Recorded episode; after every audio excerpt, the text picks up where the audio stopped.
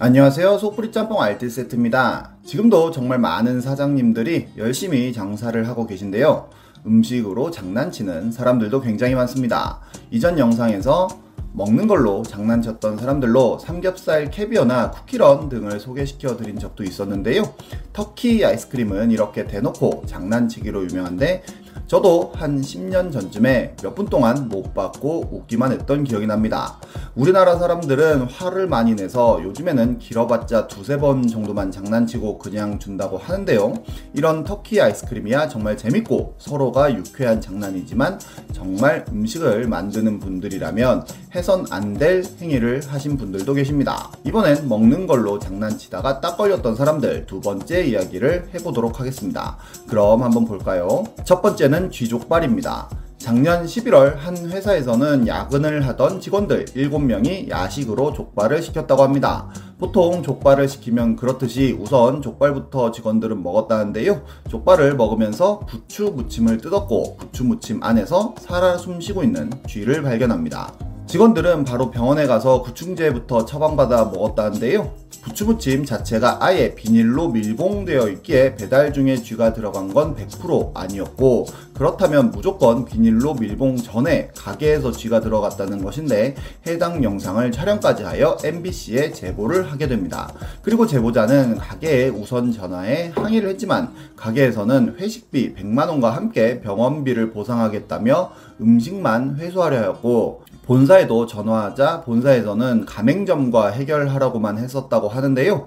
MBC에서 취재를 위해 본사에 연락을 했지만 오히려 자작극일 가능성이 있다며 경찰에 수사를 의뢰하겠다고 하였고 기자가 해당 가게를 직접 찾아가 취재를 하게 되었는데 사장님은 손으로 묻히는 데다가 집게로 조금씩 집기 때문에 쥐가 있으면 모를 수가 없다며 이미 방역업체에서 방역도 하고 있는데 왜 쥐가 있는지 모르겠다는 인터뷰를 합니다. 그런데 그때 타닥타닥 소리가 나면서 취재진 옆으로 쥐가 한 마리 지나갔다는데요. 그러자 바로 사장님은 취재진을 가게 밖으로 내보냈다고 합니다. 확실하게 문제가 있지만 식당 본사와 관할 구청조차도 왜 쥐가 있는지 모르겠다는 답변뿐이었다는데요. 쥐가 나온 건 확실하지만 쥐구멍 등 쥐의 흔적이 있지 않아 원인을 끝까지 찾지 못했다고 합니다. 보도가 나오고 엄청나게 해당 족발이 이슈가 되자 그때서야 식약처에서 조사를 들어가는데요. 첫 보도를 한 지 9일 만에 드디어 원인이 밝혀졌는데 환풍구 배관에 파손된 곳에서 쥐가 떨어진 것으로 확인되었습니다. 그리고 환풍구 배관과 천장 등에서 쥐의 분변 등 이미 예전부터 쥐가 살고 있었다는 것을 입증하는 증거들이 나왔는데요. 방제업체 역시도 쥐가 발견되기 엿새 전에 해당 가게와 계약을 했었고 아직 제대로 방제를 시작하지도 않은 상황에서 쥐가 나온 것으로 드러납니다.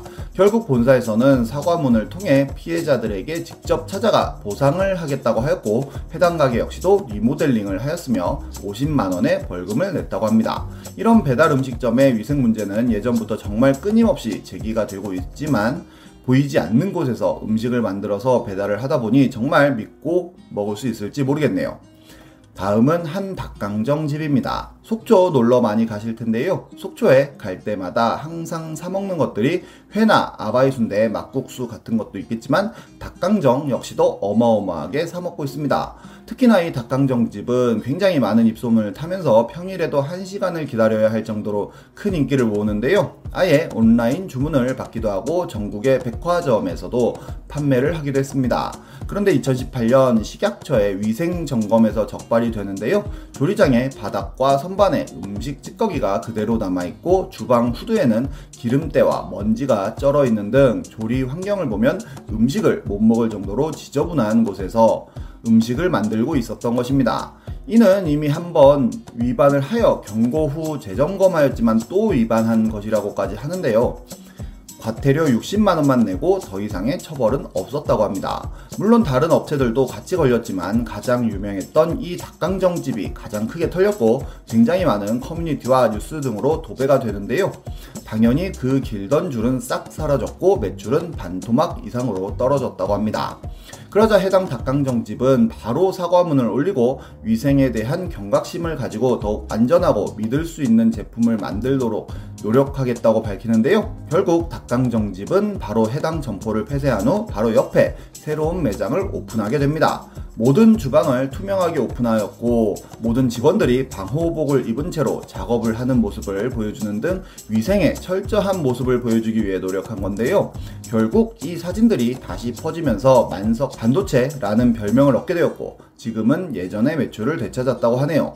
해당 닭강정 집의 사장님은 예전에는 만들면 무조건 팔려서 빨리 만들어 파느라 바빴다며 이제는 좀 덜 팔더라도 그 대신 잘 만들자고 생각한다는 인터뷰를 하기도 했는데요. 진정 어린 사과와 혁신을 하면 위기도 기회가 되는 게 아닐까 싶습니다. 다음은 어묵 빌런입니다. 몇 년 전에 일본에서 크게 사회 문제가 된 바카타라는 행위가 있는데요. 바카타라는 단어는 바보와 트위터의 합성어로 말 그대로 바보짓을 하는 영상을 찍어 트위터에 올리는 행위들이었습니다. 물론 이렇게 그릇을 바닥에 떨어뜨리고 인증샷을 찍는다든지 철로 위에 서서 사진을 찍기도 하고 경찰차 위에서의 인증샷이나 냉장고 안에서의 인증샷 등 민폐지만 그래도 남들에게 큰 피해를 주지는 않는 것들도 있지만 정말 소송당하기 딱 좋은 사진들도 엄청나게 올라왔는데요. 이렇게 다 함께 쓰는 간장 입구를 코나 입에 넣은 채 찍는 사진은 굉장한 유행을 하기도 했고 조리하는 도마에 누워서 사진을 찍기도 했습니다.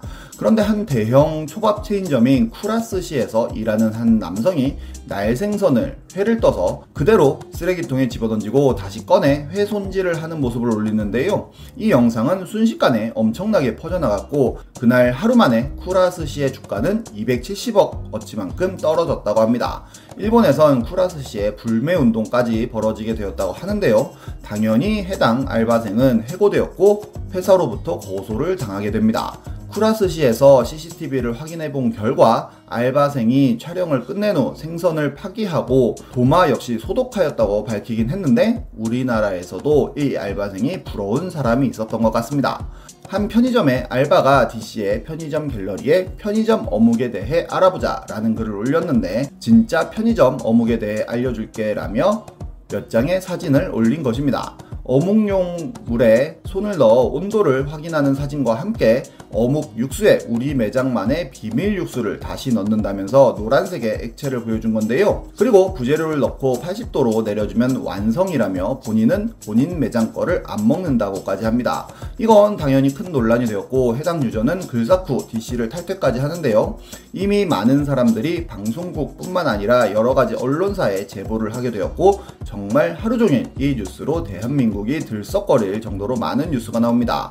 결국 어묵 관련 글을 쓴 작성자라면서 사과문이 올라오는데요. 관심받고 싶어 쓴 글이 이렇게 퍼질 줄 몰랐다며 올렸던 게시글들이 모두 거짓이라며 조리시 찍었던 사진을 올리면서 해명합니다. 노란 액체도 어묵 간장이 약간 남은 거에 뜨거운 물을 넣어서 그렇게 보이는 거라고 설명하였고 본인이 직접 어묵을 먹는 모습까지 보여주며 사장님 가족분들께 피해는 안 가게 해달라고 하는데요. 당연히 해당 알바생은 해고되었고 본사에서는 소송 계획은 없다고 밝히면서 끝이 납니다. 얼마 전에 한 BJ가 고모의 돼지국밥집에서 깍두기 재사용하는 장면을 버젓이 방송해 집안뿐만 아니라 전국이 발칵 뒤집힌 적도 있었는데요. 제발 먹는 걸로는 장난 안 쳤으면 합니다. 지금까지 속풀이 짬뽕 알뜰 세트였습니다.